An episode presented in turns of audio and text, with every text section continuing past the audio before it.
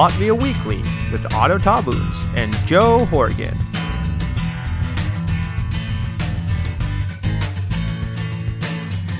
Latvian VCM, and welcome to episode 29 of Latvia Weekly. I am one of your hosts, Joe Horgan. I'm here in Jelgava today, and my other host, Otto Tabuns, is over in Riga. So, how are you today, Otto? Oh, hello everyone. It's a wonderful day in the capital city, and there is a lot of energy because people are getting ready for the Riga Marathon. I wish I had that much energy because I am still getting over a stomach bug, which is the reason why this episode is coming so late. We were planning on recording Tuesday, as kind of we usually do one one one week at a time. Uh, right now, we are recording this on Friday evening, so most of you will probably be listening to this Saturday or Sunday. Uh, so that means that we have a lot to cover, going all the way back to basically two weeks ago. And one thing that we are going to start with is the 9th of May, which was the day right after we recorded. And here in Latvia, it's very significant for two reasons. So, one of those two things that we celebrate here in Latvia on the 9th of May is Europe Day. And that's the thing that you'll notice on the calendar and kind of wonder, you know, what does that mean? And uh, Otto, what exactly is this Europe Day? Uh, the Europe Day is the date of 9th of May on 1950 uh, when the uh, French Foreign Minister Robert Schuman uh, proposed to place the French and German production of coal and steel under one common uh, authority, uh, knowing that coal and steel were the key resources that were necessary to wage war. And in his mind, if these two would be bundled together under a common European authority, that would be a way how to avoid the wars involving France and Germany such as World War II, World War One, and the uh, Franco-Prussian War, uh, that uh, created uh, a lot of uh, damage, havoc, and uh, tragedy for much of Europe. And so this was one of the, the founding elements of what we now know as European Union, because the European coal and steel uh, community led to establishment of the European Economic Community and uh, this uh, single market and the political uh, organization that uh, the common European uh, vehicle currently is. And speaking of World War II, as you just did, which mm-hmm. is the last of, like you said, these major wars that mm-hmm. have peppered Europe's history and, and really been devastating. So, um, for a significant part of the population here in Latvia and also further east, world the end of World War II is celebrated on the 9th of May, mm-hmm. um, partially because the uh, the time zone difference. Uh, because um, when the end actually happened, and depending on the time zone, there was um, uh, a, a difference in the day. Now, here in Latvia, the end of World War II is quite bittersweet because on one hand, of course, war is absolutely horrible. Mm-hmm. You know, here, for example, in Jelgava, Jelgava got completely destroyed in World War II, and a lot of mm-hmm. cities also throughout Latvia got complete, either completely destroyed or heavily, heavily damaged. Many, many, many people died, and of course, it is something to be happy about that something like that is over.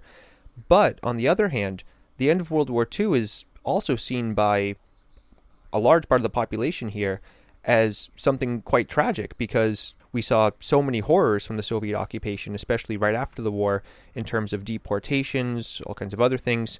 Um, so this is really one of the trickiest kind of um, sticking points between. Um, you know the more ethnic Latvian population, the more ethnic Russian population, because uh, every year in Riga there is a massive celebration on the 9th of May over by the uh, Victory Monument. And uh, Otto, can you can you tell a little bit about uh, what um, has traditionally kind of happened there? Uh, well, at the Victory Monument, uh, which was uh, built in 1985, uh, it has uh, usually been the place of uh, people either connected directly to the war or their descendants mostly the ones uh, from the uh, Soviet side and who fought for the Soviet army uh, to come together and to commemorate and to celebrate uh, the end of the war, uh, which they see as one of the biggest achievements uh, of the Soviet Union. And now, of course, the reason why it's so controversial is because different people are there for different reasons. Of course, the majority of people there are, um, at, at least from from my perspective, are they're celebrating, you know, the, the lives of uh, family members who you know, either lost their lives or fought in this terrible, terrible war. But on the other hand, you know, you do see every year there's people, you know, wearing these very offensive T-shirts, you know, saying, you know, Putin is my president, things like that, and you know, it, it is always an opportunity for you know certain rabble rousers to. Uh, you know, make make some, you know, what kind of ever stupid point they want to make. So, you know, here anyway on the on the 9th of May, it is always a little bit of a, a tricky day in terms of um, in, in, in terms of its meaning uh, to different people in different ways anyway, 9th of May feels like such a long time ago now. There, there is so much that has happened in, in this time period. Uh, one thing which we were planning on focusing on this episode is that now we know quite a bit about the upcoming presidential election. So, um, first of all, we now know that President Vējonis, who has served for a full term, uh, he's served for almost a full four years, will not continue to run again. Uh, Otto, are you surprised by this? Uh, well, no, because signals uh, that uh, this might be the case uh, came across already uh, during his presidency, um, especially after the uh, government change and after like some initiatives where um, president has one opinion and some of the parties, including the one that nominated him, had different views on. so I think that was something that we could have expected. Exactly. So um, some more things that we learned about the election is that, first of all, it will be happening on May 29th, which is a little bit of a surprise because generally they tend to happen in June. You know, it, it's just a couple days away from June, so that's that's not really uh, much of a surprise there. Uh, another thing that's also not a huge surprise is that uh, Egils Levits, who has for months now been considered almost, you know, the heir apparent to the to the presidency, he has been fully backed by the coalition. We're going to discuss that a little bit more next time. Also, there are two other candidates which have been uh, nominated. So that is uh, Didzis Šmits and also uh, Juris Jansons. Next time, we are going to be recording Tuesday, as, as planned, and we're going to devote a significant uh, portion of the show to kind of the presidential election preview. So, so first of all, you know, who are these candidates? What are their backgrounds? How does the process work? What does the president really do? Okay, so so we're going to kind of go through all of that because it's uh, quite different from how presidents are elected uh, from a lot of different countries in the world, maybe even some of the countries that, that you're from. Uh, those of you who are listening, so um, so we, we are going to basically um, wait until next episode to to really get into detail on that, but um, but we will, we promise, right, Otto? Exactly. Now, one major story that broke today just just today when we were kind of getting ready for um, the the episode, and, there, and there's still information kind of coming out as we go. Uh, another story which we're going to have to update you on in the next episode. So the Minister of Justice, uh, Janis Bordans, who is the also the leader of the new Conservative Party, uh, JKP, which is the uh, largest party or the largest party in the coalition, the second largest party in Parliament. He has officially expressed a lack of confidence in the uh, prosecutor general Eriks Kalnmeiers, and basically has uh, recommended that the Chief Justice of the Supreme Court start uh, the process of removing him. Now, Otto, how exactly would this work? How how exactly what what exactly can we expect from this process? Well, uh, there certainly will be uh, the key role to the parliament because the parliament is the one that appoints the prosecutor general uh, as um, the, it does with judges and other judicial offices so uh, the parliament uh, may release uh, the prosecutor general from his job if uh, a specifically appointed uh, investigator by the supreme court chief makes an investigation and he identifies uh, some specific violations of the law that would give ground to the uh, parliament uh, to let him go. And uh, it seems that the head of the Supreme Court has announced already today that uh, he doesn't see ground for such an investigation. so it will have to be then a vote by the parliament, and it has to be one third of the members of the parliament that have to endorse such an investigation, so that the Supreme Court then has to do it.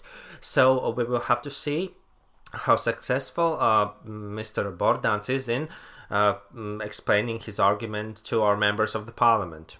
Now, Otto, I am going to get into a little bit of a conspiracy mode for a minute, or not, not really conspiracy. I guess mm-hmm. just you know due due diligence. Now, Jauna Konservativa Partija, or New Conservative Party, which uh, Bordans led into the election, you know, was nominated uh, by the president at one point to become the prime minister.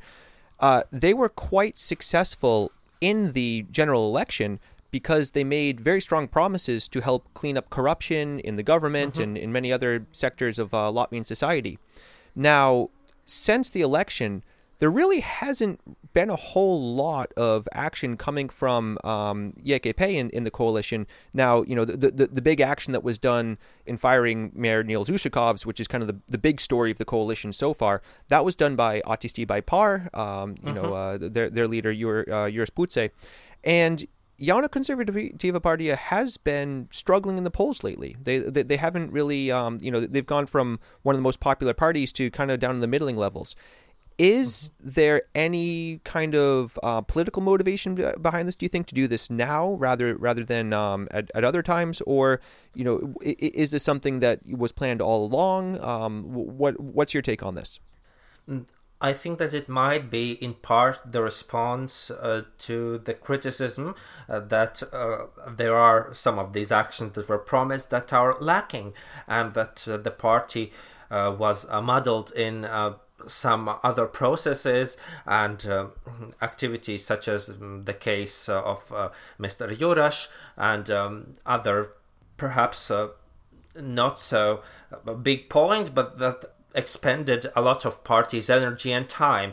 And uh, that is like so much more difficult for this specific party as you know, most of its members of parliament are new to politics and it, it might be for objective reasons uh, but difficult for them uh, to uh, to start out the work in the parliament uh, and but still at the same time uh, the electorate is unforgiving and uh, a new or old member of the parliament you would still get the same criticism for perceived action or inaction so I don't think that it has been planned before, but that might certainly be a response to uh, the popular of, uh, opinion that uh, more could be expected of YKP by now.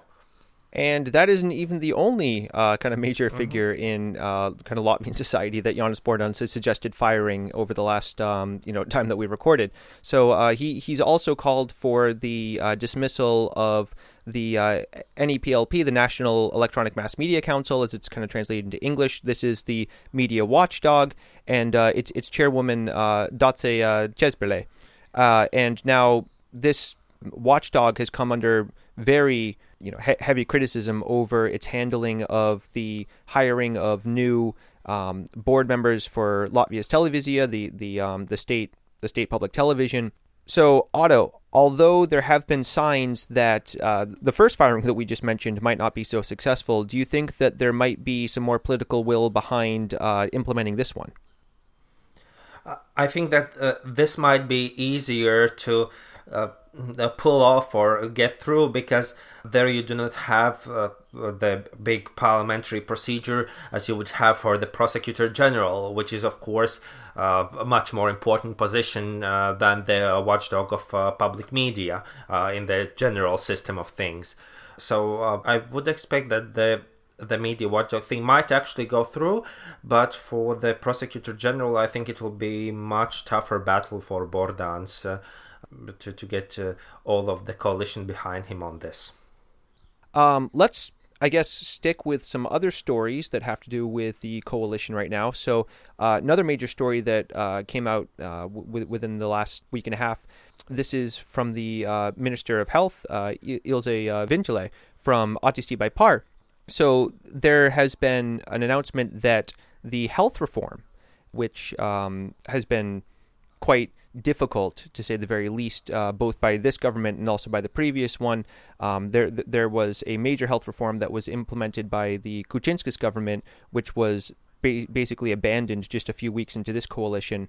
Now, um, kind of some ma- major developments here is that.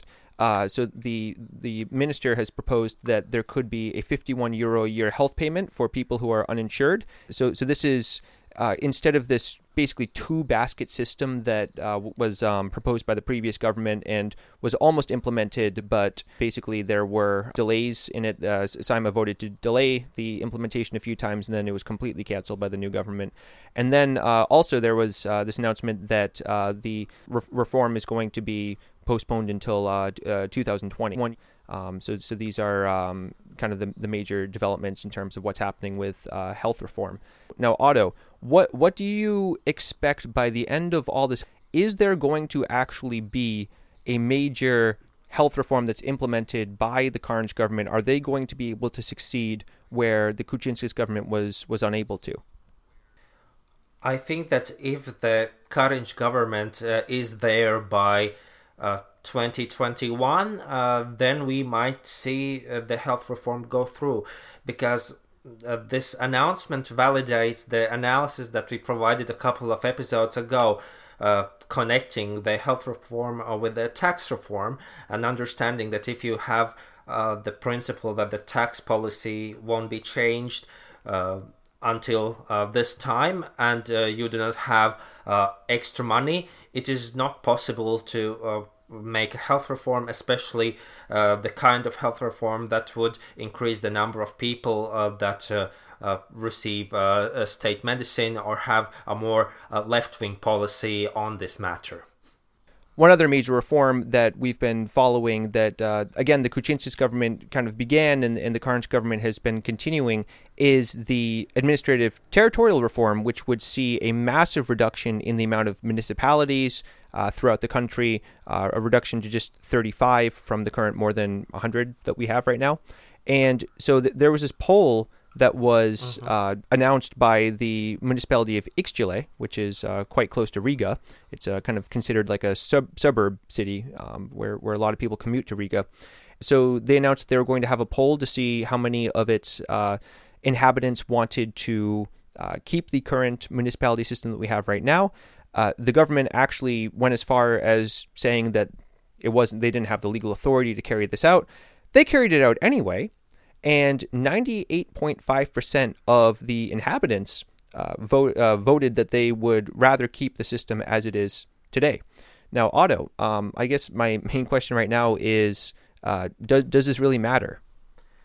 Uh, legally speaking, no, because uh, uh, municipalities that, or the administrative units are free to make consultative polls, but they are uh, by no means binding uh, to the uh, local or national government. And um, my opinion would be perhaps to paraphrase the quote that was allegedly put in Marie Antoinette's mouth that, uh, well, you know there is the, the the bread and the cake. Well if they wish to uh, eat the cake well let them. But uh, hopefully they understand that it costs much more than bread. Meaning that well one might have uh, the same uh, system or try to keep the the same novadi as they had. But I wouldn't be very happy if uh, I would have to then, as a taxpayer, to subsidize this. Because, of course, it would be more expensive than under most any new system uh, which would see uh, less uh, administrative units with a larger number of population.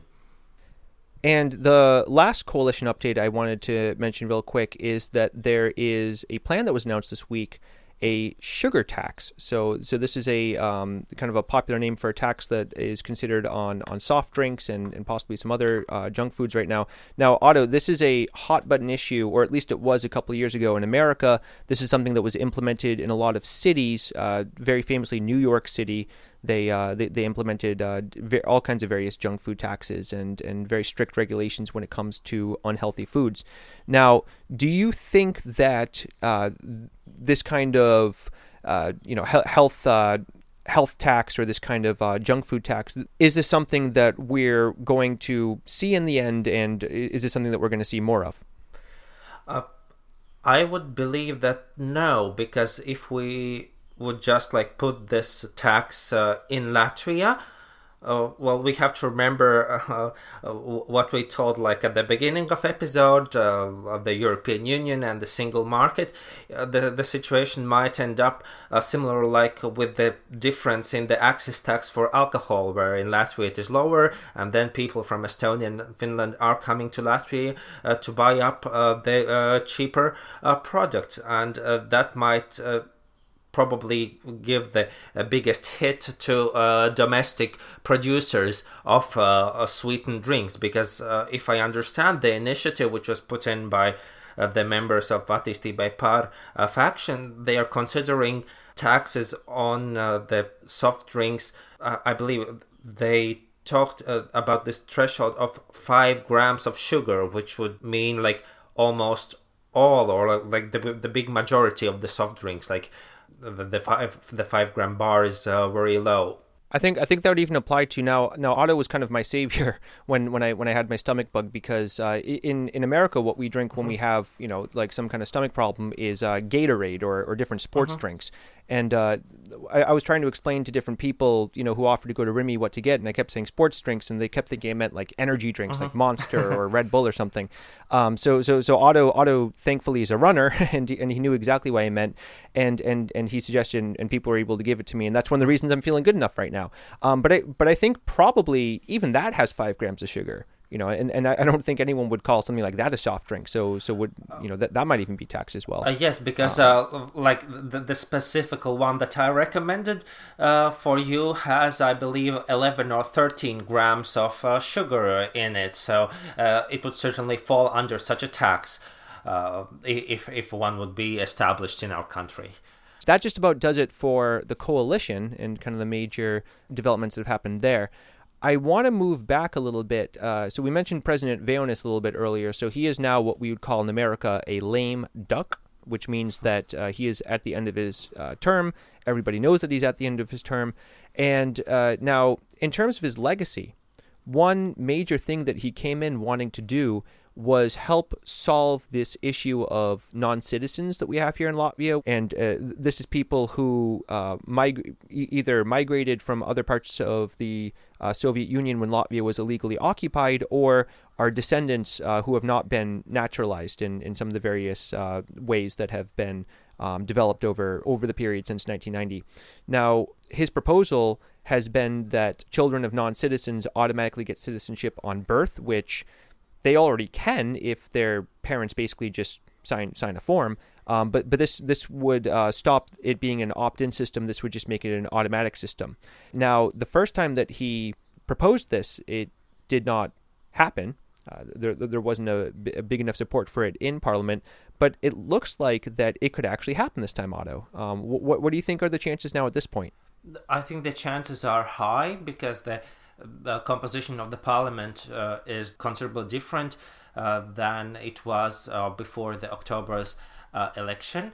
And uh, you would have uh, more political parties that could be um, easier going on this particular matter and also in numerical terms it wouldn't affect so many people as there have been only 300 children in the last six years who have uh, still continued with their status as non citizens because their parents didn't choose for them to become uh, citizens. So it is also not su- such a big deal, so that let's say uh, the National Alliance uh, would threaten the coalition over this, even though they will certainly have a free vote, meaning that uh, each of the coalition parties uh, ought to be able to uh, vote uh, as they wish on this.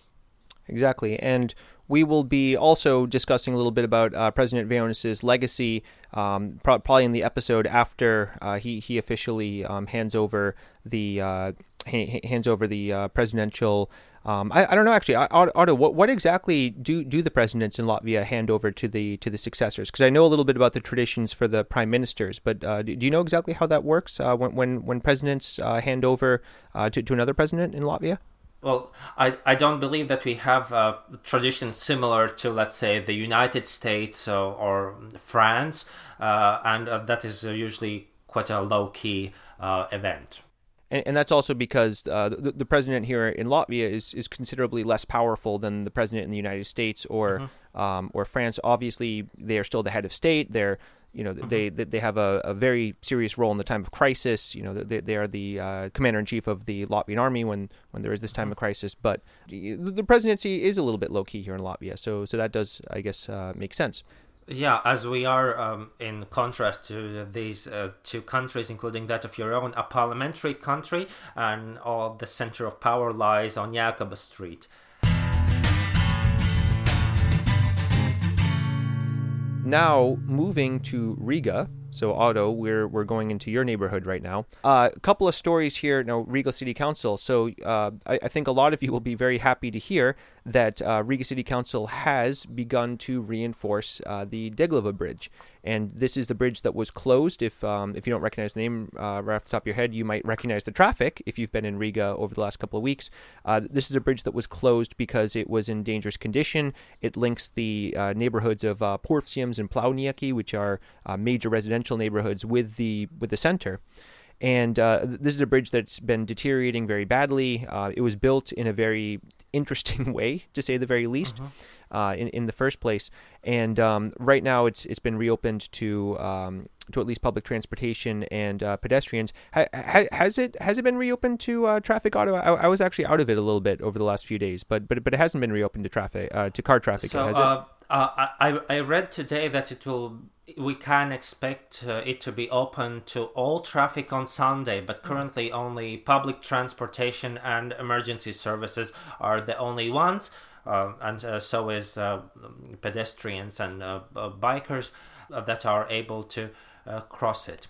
So um, apparently, they have started doing some kind of emergency uh, reparation works on the on the bridge's beams. Mm-hmm. Now, the the problem, from what I've heard in in some different uh, shows I've listened to that have analyzed the situation, is that um, you know it, it, was built in such an unusual way that it's very difficult to determine you know what exactly needs to be done and uh, you know wh- where exactly they need to um, you know uh, re- really strengthen. So, uh, do you do you see a long term solution to this right now, Otto? Or are they just going to kind of continue? uh, spackling is it, it, it as we say in, in English, or um, you know do, doing little reinforcements, or uh, do you think that there is going to be kind of a major a major overhaul of this bridge in in the um, in in the near term? Uh, I think that uh, considering the havoc that the closing of the bridge uh, created initially, uh, I would expect that they would be very resistant to the idea of uh, closing it and uh, rebuilding it completely, which of course would be something uh, ne- that is necessary because the bridge was built in 1966 and also taking into account the, the the, the quite a big age the bridge has. It hasn't been very well kept, uh, especially in the last couple of decades. So probably until the time that they get money to rebuild it completely, I think it might go on uh, with these uh, temporary uh, reinforcements, uh, all the steel beams and everything that might be suitable for now. But certainly in the short to medium term, they will have to reconstruct the bridge completely. Um, uh, before it falls into a state of disrepair. Now, here's a fun question, Otto. In America, in any election, we hear about this issue of America's crumbling infrastructure and what uh-huh. it doesn't matter if it's the Republicans, the Democrats, independents, that they're going to do X about America's crumbling infrastructure. And th- th- this really came after the the tragic um, Minneapolis uh, bridge collapse that happened about a decade ago now is this going to become an election issue, especially since municipal elections are coming up in, in just about two years from now? Uh, is this going to become uh, some some kind of uh, ma- major election issue? Are, are different parties going to make this a uh, a platform plank? Because this isn't something that I've heard, at least in my time here in Latvia, usually we hear about, you know, for example, how, how much affordable housings there are going to be, how much, uh, you know, how many kindergarten spaces there are going to be. It, it, do you think that this is going to become a uh, kind kind of something uh, that that people wave their flags about?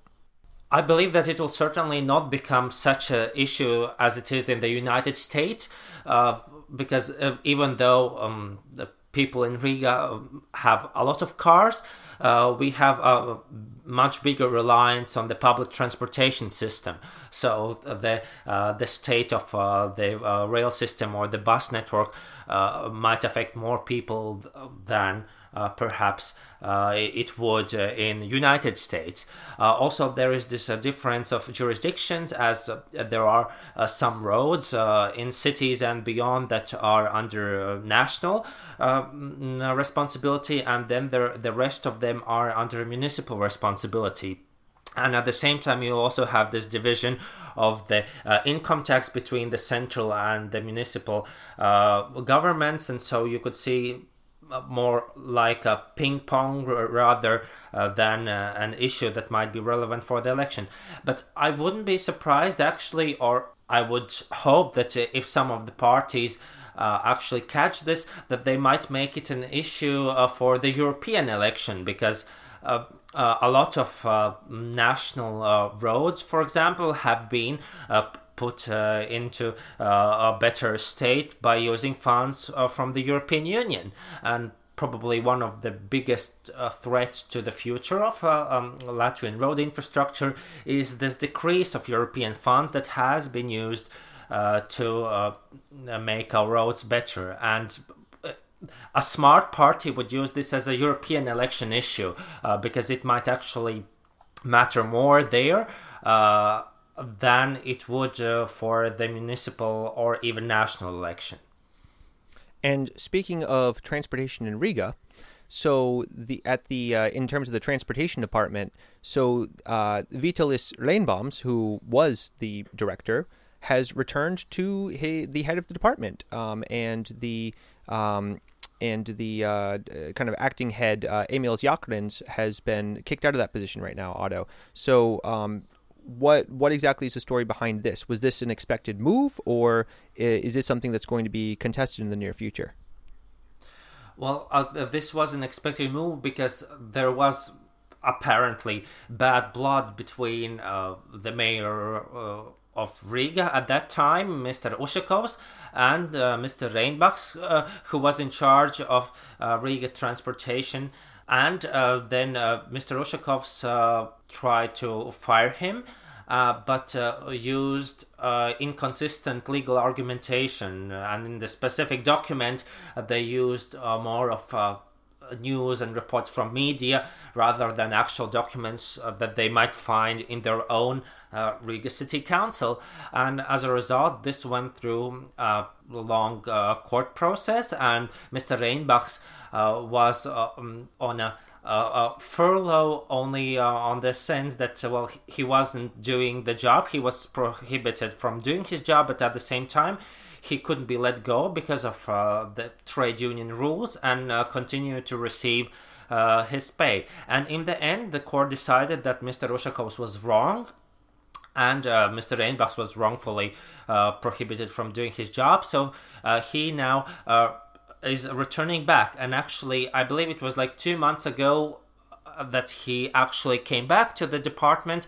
Uh, Mr. Ushakovs used uh, his uh, right to rotate uh, Mr. Reinbachs to another position for up to two months. And so Mr. Reinbachs worked as a, controller of public transportation, I believe, in regard to the uh, parking violations. So we could certainly see this uh, personal uh, antipathy between uh, these two uh, people and the way how it ended up spending our taxpayers' money.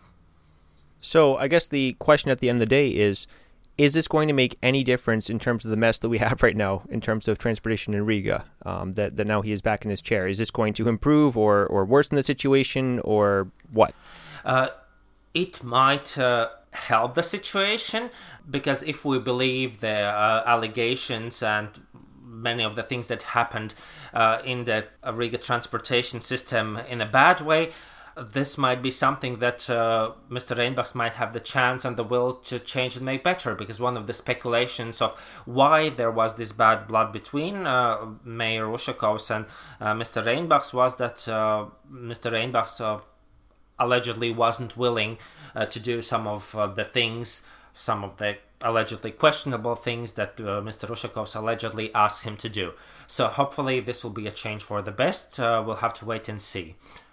And speaking of allegedly sketchy things mm-hmm. on Riga, so apparently the Riga Tourism Development Agency is the next uh, kind of, uh, I don't know, uh, Riga organization that is now under fire. So the state audit office has claimed that they misspent 20 million euros, and the head of that agency was uh, just recently arrested by KNAB, and and that head uh, Vita uh, was a member also of uh, Gods kalpot Rīgai, which is one of, uh, which is the kind of partner party in the coalition on Riga City Council with uh, Saskaņa, which is the party of former Mayor Nils Ushakovs.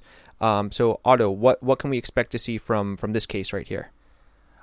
I think that we can expect uh, a, a, quite a juicy court proceeding and litigation because Mr. Ushakovs hasn't commented uh, so far. Um, also, the mm, uh, vice mayors, uh, I think both of them uh, have been quite uh, distant uh, in their way of uh, talking about this. And also, a colleague of uh, Ms. Yermolovich at the time of the, the, operative activities of KNAB was on a business trip in Russia, um, and he has yet to return from it because uh, he has informed his colleagues that uh, there has been a health incident and the doctors uh, do not permit him uh, to uh, fly uh, back to Latvia as if that would be the only way how to travel between the two countries. Uh, so uh, that is certainly not good news for either the current coalition at the Riga municipality or both of the pa- parties that are involved in this. so um, uh, let's see whether it will have any material effects on this election. Not so sure, but uh, certainly it won't help uh, them uh, with the uh, next municipal election if a number of their leaders, such as Ms. Yermolovich, are implicated in um, processes like this. So um, you, are basically saying, as we'd say in America, that uh, Miss uh, Yermolovich might be being thrown under the bus or under the trolley bus mm-hmm. right now uh, by the rest of yeah, the party. So. under the political trolley bus of uh, Riga city political process. Yeah. And what a trolley bus that is right mm-hmm. now. So um, that that's it for uh, Riga. We will certainly come back uh, uh, in their next episode. Um, couple of rapid fire stories I want to get into real quick uh, that we didn't quite cover. Uh, a lot of the rapid fire stories that we were going to cover, we we already kind of got to a little bit, um, but a few that we didn't get to. So first of all, there was this very interesting story that uh, there was 12 passenger ferry employees in uh, uh, Riga's port that were busted for cigarette smuggling. Now, cigarette smuggling, um, for, for those of you who aren't familiar uh, with um, kind of Latvian crime, is uh, quite a common item, I guess, to smuggle here in Latvia. And, uh, you know, if, if you ever walk around the central market, uh, you can find all kinds of um, uh, sketchy people who are, who are uh, in, involved in this trade right here. And um, apparently, they acquired, the state police acquired 106,200 uh, uh, illegal cigarettes. So this is um, Skaties.lv that was uh, reporting this right here. So, um, Otto, do do we do we have a precedent of this being a problem now with, with ferries or with ferry staff? Because usually when we hear about this, it's like truck drivers, it's it's people over the road. Um, is this something that they're going to have to be uh, kind of cracking down on right now and, and, and seeing that maybe maybe all these counterfeit cigarettes or sorry contraband cigarettes have been coming in on the passenger ferries?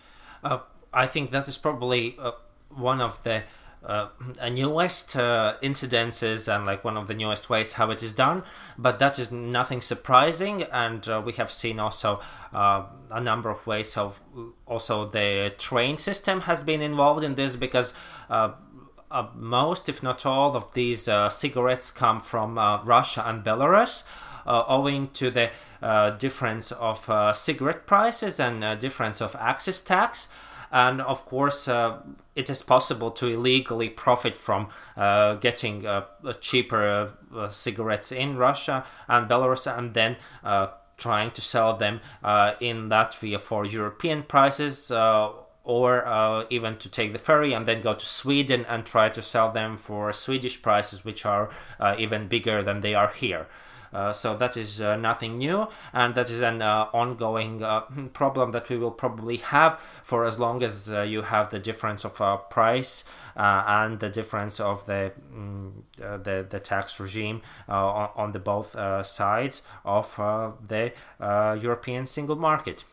Um, another story right here that, that came up uh, over the last week and a half. So apparently, inflation is up 1.1 uh, percent for prices of goods, okay, uh, compared to March 2019 and, and April 2019, and, and, prices of services rose 0.3 uh, percent.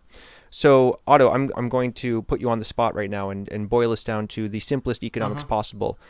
Uh, do you see this as a as a positive sign or a negative sign of the economic situation right now? Well, looking at my wallet, I would see this as a positive sign because if the inflation is low, that means that the prices don't go up and I'm able to uh, spend more of my money, like to go to the uh, opera or to go to the cinema or another ride to Jūrmala to run by the beach rather than on some basic uh, goods such as food. Uh, at the same time, well, hopefully the trend doesn't go then the other way because one of the motivations for uh, inflation is also the level of salaries and the activity of economy.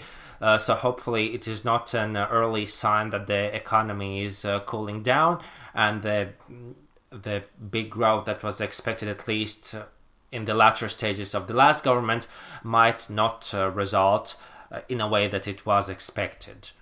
Well, well, hopefully uh, that ends up being the case, and that this ends up being a uh, good sign of the economy, and that we do consider uh, continue having the stability that we've had and uh, kind of the favorable conditions uh, for at least uh, consumers here.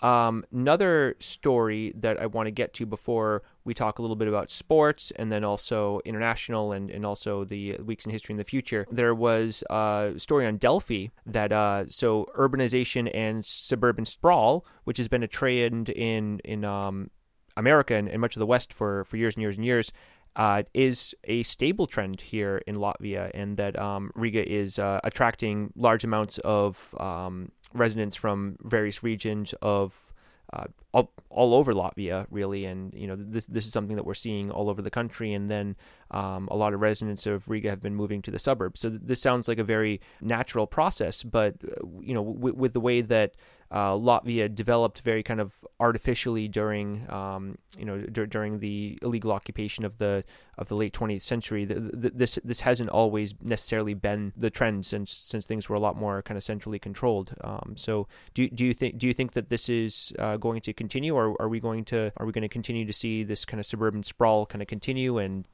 uh, I think that uh, we will be able to see it continue, and uh, it certainly uh, won't become less uh, that people might change their minds because they won't. Like many of them do have more opportunities, and uh, there are more industries and more a variety of ways how to raise your capital and to get more money for the work that you do uh, in uh, the central part of Latvia. Uh, but uh, the limit that we might see there is the limit of infrastructure, uh, especially uh, at the time when you have the Riga proper as one municipality and the other municipalities such as Mārupe, uh, Carnikava, Jūrmala, and uh, uh, as other uh, in the way that they do not have an integrated uh, transit planning and uh, integrated uh, infrastructure. So uh, people will be willing to move there uh, and until the time that, let's say, the commute becomes insufferable. So that goes also back to the discussion that we had in one of our previous episodes that should one be the transit or transport minister, where the first priority of investment should be. So it could be a question whether we need, let's say, like more tram lines in Liepāja or Daugavpils, or whether we might actually need like a, a tram or a trolley line, uh, let's say to Mārupe uh, or to Jūrmala. And that just about brings us to our sports section today, which is dominating a lot of people's minds right now because we have a major sporting event going on here in Latvia. Um, well, it's not happening here in Latvia; it's it's actually happening in Slovakia, but it is on the mind of a lot of people here in Latvia, and this is the International Hockey Federation Championship. Now, Latvia, uh, the good news. We'll start with the good news. So we we had some um, major wins against Austria and Italy.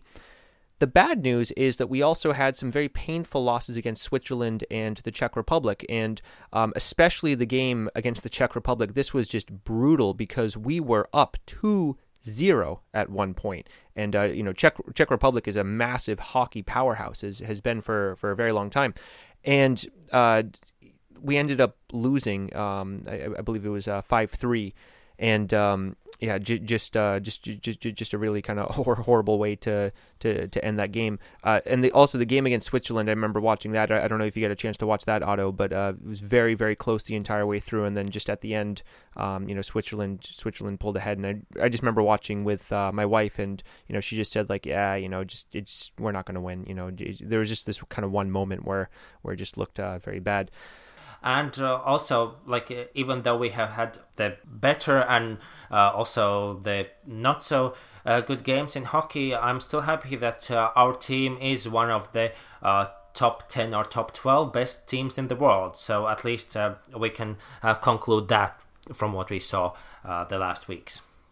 Oh absolutely. And um, now, now, now the way the hockey championship works is that uh, just like in a, a lot of uh, European leagues, we, we, don't really have the system here in America, but in a lot of uh, European leagues for various sports, um, there's promotion and relegation, and, and the uh, lowest teams in the tournament each year are uh, relegated to the to the lower level. Uh, Latvia hasn't been relegated, mm-hmm. and I, I don't I don't even know how long. And you know, even though um, you know, e- even though it's always disappointing every year that you know, oh, we only made it so far, we could have made it a bit farther. You know, the fact that Latvia is such a major force and you know is is always in this um, you know in the championship you know Estonia and Lithuania aren't you know mm-hmm. uh, n- necessarily every single year and um, you know so so really Latvia is quite respectable in in the world of hockey and, and really has been for for a very long time uh, and that also explains why hockey is practically the, the closest to a national religion that Latvia will ever get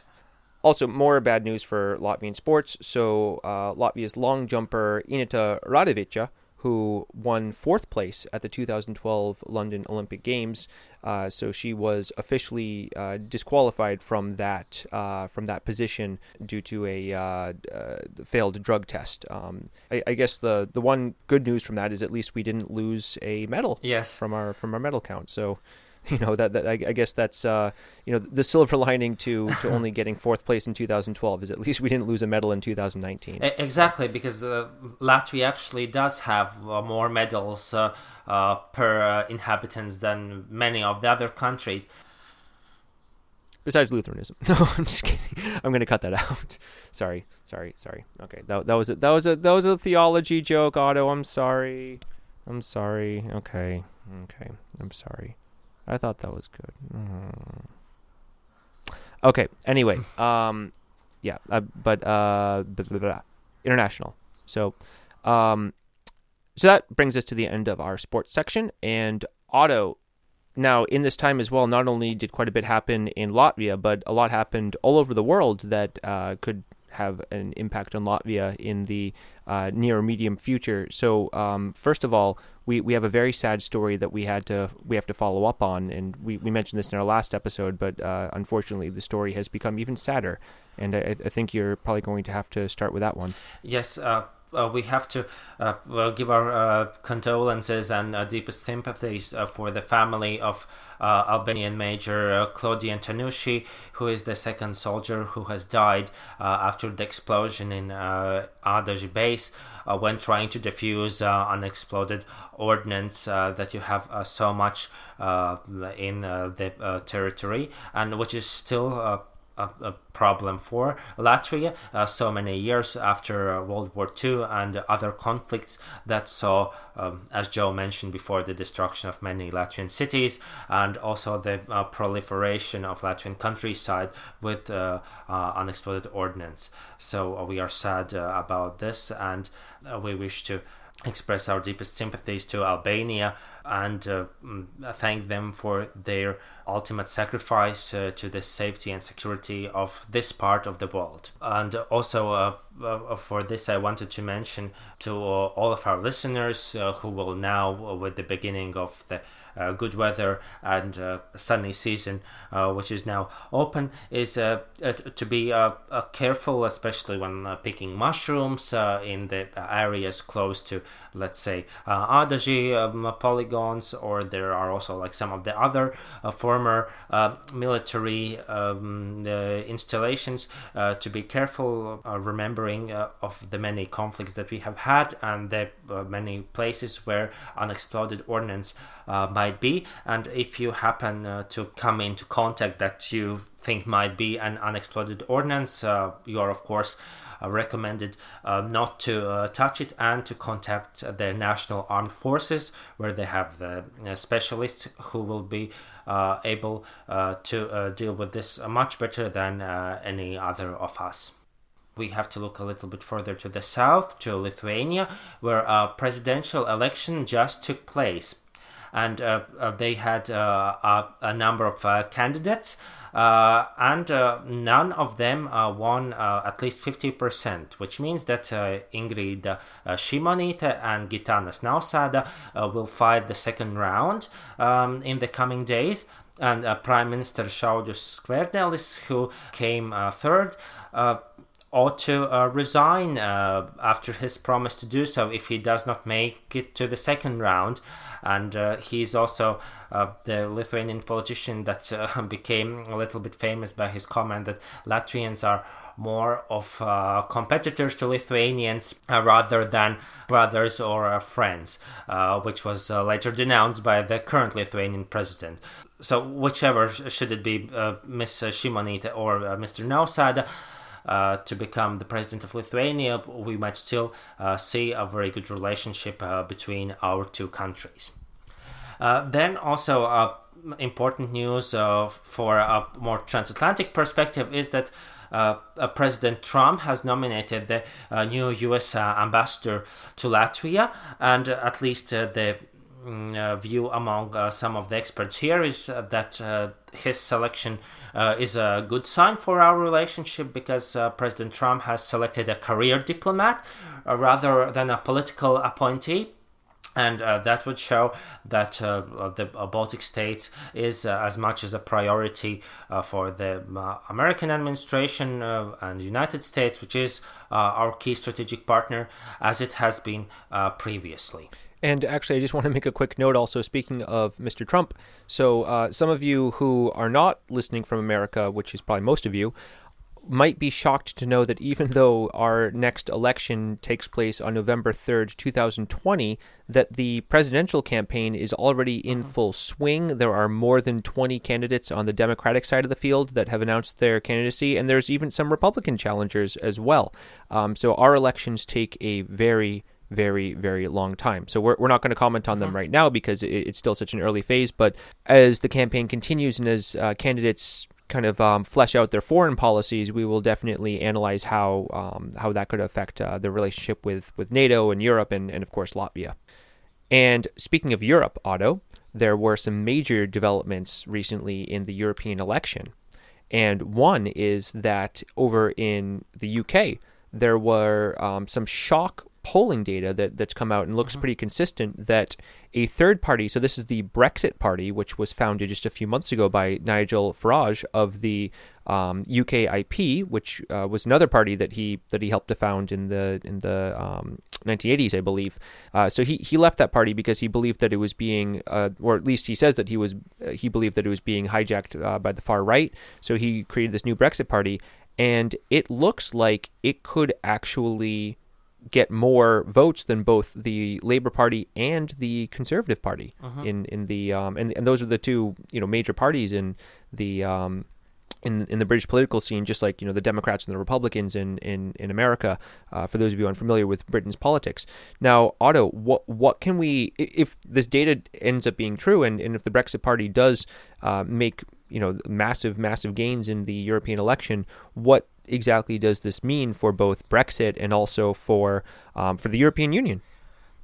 I think that it won't change much for Brexit because the uh, members of Euro- European Parliament uh, do not have uh, such an influence, uh, and specifically in the British case, won't have uh, the influence comparable to the Westminster Parliament on deciding the way out of the European Union.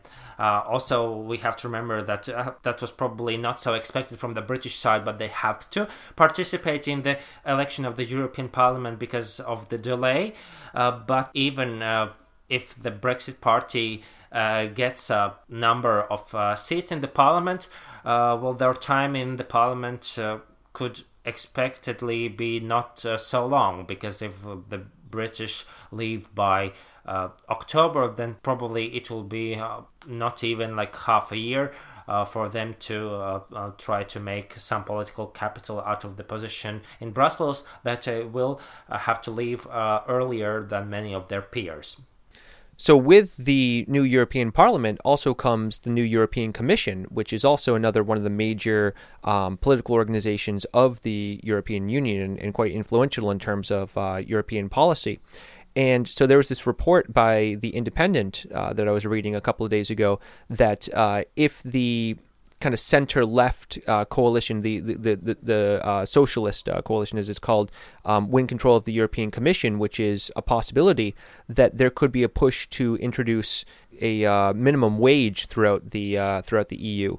Now, Otto, do you see this as a possibility or, or even a likelihood, or is this just um, you know another one of those kind of predictions that comes out before elections and then never really materializes? Uh, I think that it is a little bit sensationalist because it, it won't be the uh, Westminster system in Brussels. Like even if the um, socialist and social democrat uh, forces uh, get a, a, bigger chunk of the votes than the others, uh, they would still have to uh, create a coalition of uh, some kind. And I would believe that plans like this would still uh, water down because uh, there might be a considerable opposition uh, from the national member states uh, wishing on the European Union uh, not to uh, get too far into the national decision making territory. And also, it will be not only the question of the success of social democrats or the left uh, but also the success of the populist parties. And then the question uh, with uh, which the populist parties would be more likely to cooperate. Would it be the parties on the left or the parties on the right? And in several countries, I would expect that it would be perhaps like the, more the parties on the right that the populist parties might be willing to cooperate. Uh, but uh, there are like many unknowns there, and uh, uh, the the social democrats would still have to uh, hold their guns and uh, mm, to to see how it actually pans out, and uh, how they are able to negotiate the the composition of the new commission who becomes the head of it but also very important uh, is the matter who uh, takes which portfolio as the vice president. For example as um, our own representative uh, dombrovskis has in dealing with the euro and other important matters so we will uh, continue following any developments in the European election uh, after we cover the presidential election next week, if, if any come up. Uh, but Otto, I think it is time now to go both to the week in history and also to the week in the future. Um, so I understand on May 15th there was quite a major historical event here in Latvia. Uh, yes, and uh, if you have uh, uh read uh, a little bit more of the material that we have put on our uh, webpage, latviaweekly.com, and some of the other news that we have uh, informed you about uh, the new would know of uh, Mr. Kārlis Ulmanis and the key role that he had in the early development of our country. Uh, he used to be the uh, first head of uh, Latvian government when the country was established, and uh, his activities played a very important role in uh, sailing through uh, the very grave dangers that Latvia had um, between 1918 and 1920. when the Latvian War of Independence took place. but with all the uh, good things, uh, we have to also remember the uh, more controversial things that he's also associated with, and one of them is the uh, coup that he uh, organized on uh, May 15, 1934. So it was only the second decade of Latvia and the second decade of our new parliamentary democracy. And uh, uh, before uh, the coup, he was the head of uh, the government, and he was also the head of the Latvian Farmers Union, which was the uh, the biggest uh, conservative force in the parliament. And they were trying to push for constitutional reform to decrease the number of members of parliament and to increase the powers of the government. And at the same time, with the economic crisis uh, actually going downwards. Um, so uh, also did uh, go the popularity of the Latvian Farmers Union and uh, the impression that people who pushed these constitutional reforms were um, uh, that uh, it wouldn't be possible to get these chan- these changes that they wanted to in a constitutional way. And so uh, Kārlis Ulmanis, owing to his popularity uh, and the his uh, contacts in the army and um, in um, other circles of the civil administration, organized a coup. and it was successful, uh, and as a result, uh, the parliament was unconstitutionally let go, and uh, he continued as the prime minister up until 1940, the Soviet occupation. Uh, also, what you might have uh, heard uh, perhaps is that uh, in 1936, when the term of the then president Albert Kviesis uh, ran out, uh, he also started meaning Kārlis Ulmanis also started to style himself as the president of the country. And this was a story similar to many cases in Europe where perhaps on the continent only the Scandinavian countries and uh, Czechoslovakia uh, were uh, the ones that were able to keep up their democracies. Uh, and uh, even though the period was non-democratic and that certainly didn't help the centralization of power when um, World War II started, we have to know that his regime was bloodless and no one was uh, killed uh, under his orders or uh, by his regime. So at least we were able to avoid this kind of regime in contrast to a number of other European countries. So thank you very much, Otto, for uh, that look at the uh, coup. Now, tell us a little bit about what we can expect for the coming few days. Now, there, there's a few things to look forward to, I think. Uh, exactly, and the, two biggest of them are, are of course, the marathon of uh, Riga that I mentioned, which will happen on Sunday, the May 19th. Uh, but uh, uh, another option for people who are perhaps not necessarily fond of running is of course uh, the night of museums uh, which will uh, take place on um, a saturday evening when uh, many uh, museums and uh, public institutions, including the parliament, uh, will be open starting uh, from evening up until midnight uh, and letting you free access to them to get to know more about their history, about their role in our country, and also will allow you to see a number of museums for free. Um, and that is, of course, a chance that you do not get for the rest of the year. So um, it is my warm recommendation for all of you, especially for the ones who have recently arrived Latvia uh, to, to go there and uh, mm, uh, save a lot of money by seeing the best things that Latvian art, culture, and history can offer to you. And the only thing I will warn you is that uh, in some of the more popular museums, there are massive, massive, massive lines. Um, one nice thing that you might want to consider is if you're going to stay in Riga, um, for those of you in Riga, uh, you might want to consider seeing some of the um, less kind of famous museums. There's all kinds of different museums that, that you can look at, not just you know, for example, the you know the art museum or the chocolate museum. Uh, there's tons of fascinating museums that you uh, might never have heard of. I'm not going to go through a huge list of them right now because there's just too many to name. Um, but you can definitely look on the website and take a look at those, or take the opportunity to get outside of Riga because this happens all over the country. Um, and you know, as Otto mentioned, and and it could be a, a good chance to see somewhere else in Latvia.